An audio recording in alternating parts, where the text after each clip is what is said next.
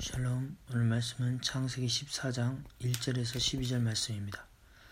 ויהי בימי אמרפל מלך שנער אריוך מלך אלסר כדרלעומר מלך עילם ותדעל מלך גוים עשו מלחמה את ברע מלך סדם ואת ברשע מלך עמרה שנאב מלך אדמה ושמאבר מלך צביים וmelek bela hijoar. Kor ele havru et emekasitim hu yamamelach. 12 שנה עבדי את קדר העומר ו-13 שנה מרדו. וב-14 שנה וקדר לעומר בלמלכים אשר איתו ויכו את רפאים ואשתרו קרניים בעת הזוג'ים בעם בעת האימים בשווה קרתיים. שעיר עד אל פרן אשר הר המדבר. וישובו ויבואו אל אם משפט יקדש, ויכו את כל שדה העמלקי, וגם את האמורי, היושב בהצצון דמר. ויצא מלך סדום, ומלך עמורה, ומלך אדמה, ומלך צבועים, ומלך בלה, היצואר, ויערכו איתם, מלחמה בעמק הסיטים. את קדר העומר מלך אלם, בתידל מלך גויים, באמרפל מלך שנר, באריון מלך אלעשר, ארבע מלכים את חמישה. בעמק הסיטים בארות בארות המר, וינוסו מלך סדום בעמורה, ויפלו שמה, והנשארים הרה נסו. ויקחו את כל כוש סדום בעמורה ואת כל אוכלם וילקו. ויכחו את לוט ואת לקשו בן אחי אברהם וילקו והוא יושב בסדום. 오늘 말씀에는 이제 전쟁이 나옵니다. 두 번의 전쟁이 나오는데 이 전쟁은 메소포타미아를 다스리고 있는 이 이스라엘의 북부 지역 북쪽 에 가서 아람과 아, 지금의 이란, 이라크 그 지역이죠. 아브라함이 원래 살았던 그 지역의 사람들과 이제 이 가나안 지역의 사람들의 전쟁에 대해서 묘사되고 있습니다. 이 전쟁이 첫 번째 이 전쟁에서는 이 그돌라우 케다로메르라는 이 왕이 엘람의 왕인데 이 왕이 이제 여기를 섬기게 되죠. 아마 그 네 개의 나라가 나오는데 그죠? 음, 시나르라는 것도 나오고 시나르 땅은 그 바벨탑이 세워졌던 것이죠. 엘람이라는 곳.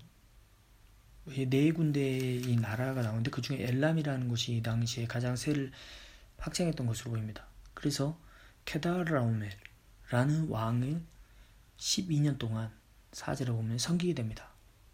그런데 13년째가 되고서 이들이 이제 반항을 하게 되는 거죠. 반란이 일으킨 겁니다.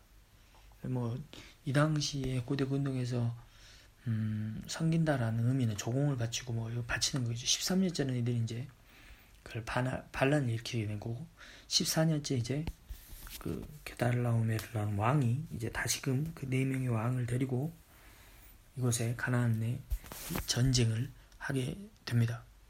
그러면서 계속해서 이렇게 가나안 땅을 치고 정복해 나가는 모습이 길게 이렇게 설명되고 있습니다. 어디서부터 어디까지 어떻게.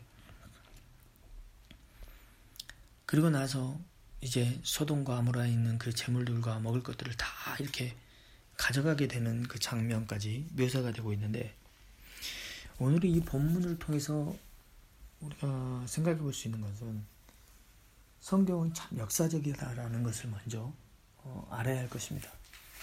물론 학자들은 이 네 명의 왕의 정체성에 대해서 누구냐에 대해서 연구를 하기도 했습니다.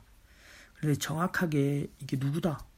뭐 바벨론에는 엘람에는 또 엘람의 기록이 있겠죠. 이런 기록들과 매치를 시켜보려고 했지만 실제로 이 케다라오메라는 이 왕에 대해서는 음, 정확하게 누군지의 그 정체성에서는 밝혀지지 않았습니다. 아마도 이 쿠두르 라가마르라는 라가마루라는 것은 이 엘람의 이제 신인데 이 신을 이 성기는 어, 그 왕이었을 것이다, 종이다라는 의미가 있습니다. 쿠두 라가마르인데 물론 엘람과 어, 가나안의 언어가 다르기 때문에 그렇게 예, 왕의 이름이 다르게 어, 적혀지는 경우가 다르게 발음되는 경우가 있습니다. 또 이제 뭐 이제 여기에 나오는 암라펠이라는 왕은 아마도 함무라비일 것이다. 뭐 이렇게 이제 얘기하는 경우도 있고요. 아무튼 이렇게 네 명의 왕의 정체성에 대해서 역사적으로 뭐 밝히려는 학자들의 노력들이 있었습니다. 그런데 뭐 정확하게 이게 매치가 되지 않습니다. 그래서 이건 참 사실 쉬운 부분도 아닙니다. 이것을 우리가 연구하기도 쉽지도 않고 그리고 또 사실 이것이 뭐 일치한다고 해서 누구가 누가 일치한다 그래서 그것이 크게 중요한 것 같지는 않습니다. 왜냐하면 성경이라는 것이 역사성을 가지고 있고 이것이 그 당시에 그 이야기를 해주고 있는 것만으로도 대단한 것 아니겠습니까?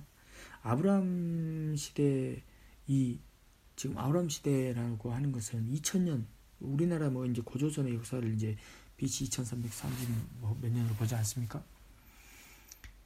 그렇게 했을 때 그 시대의 이야기 우리는 뭐 무슨 역사나 이런 것들을 뭐 당군시나 그죠?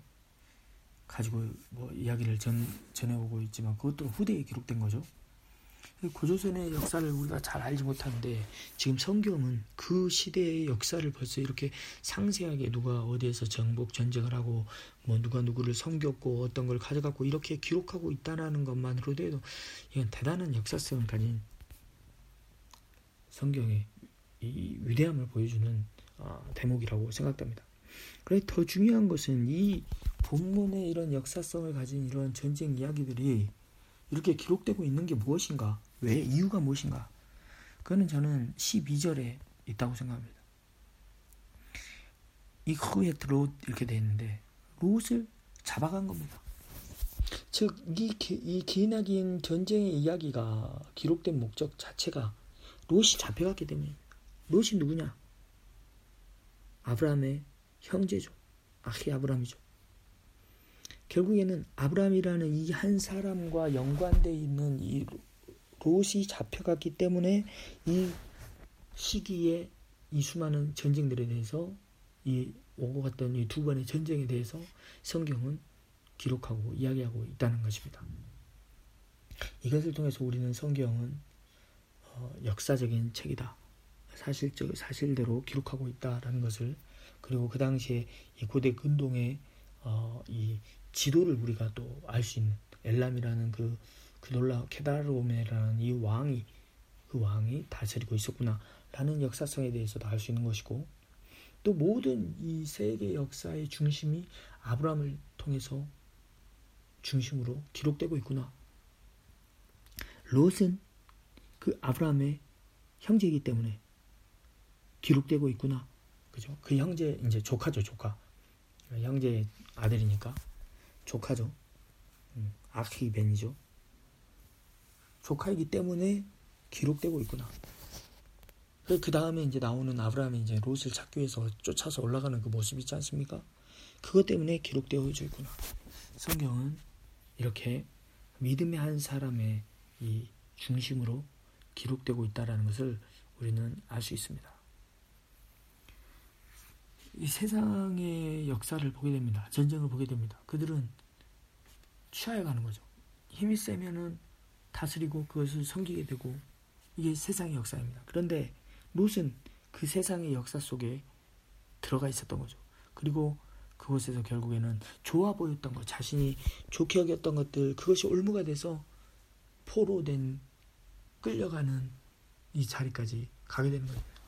세상을 사랑하는 사람은 모습 같습니다. 세상을 사랑해서 결국엔 그것에 매여서 포로되어 끌려가는 삶. 우리가 머무는 자리가 어떤 자리인가? 어디에 머무르는가? 누구와 함께 머무르는가? 참 중요하지 않겠습니까? 오늘도 이 세상은 역사 속에서 역사적으로 돌아가지 않습니까? 얼마나 시끄럽습니까, 요즘? 코로나 때문에 시끄럽고, 그쵸? 또, 뭐 요즘에는 또 북한에 이제 김정은이 건강 이상설이 뭐 나오면서 그것도 언론도 또 시끄럽고 모든 게 이 시끄러운 세상의 역사가 돌아가는데 우리는 어떻게 살아가 있는가? 믿음의 사람은 무엇을 중심으로 살아가 있는가?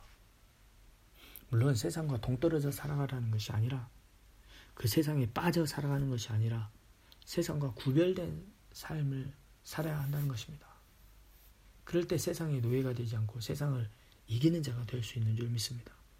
오늘도 세상의 포로처럼 살아가는 세상의 노예가 되어 살아가지 아니하고 하나님의 종으로 살아가는 우리들의 되기를 축복합니다.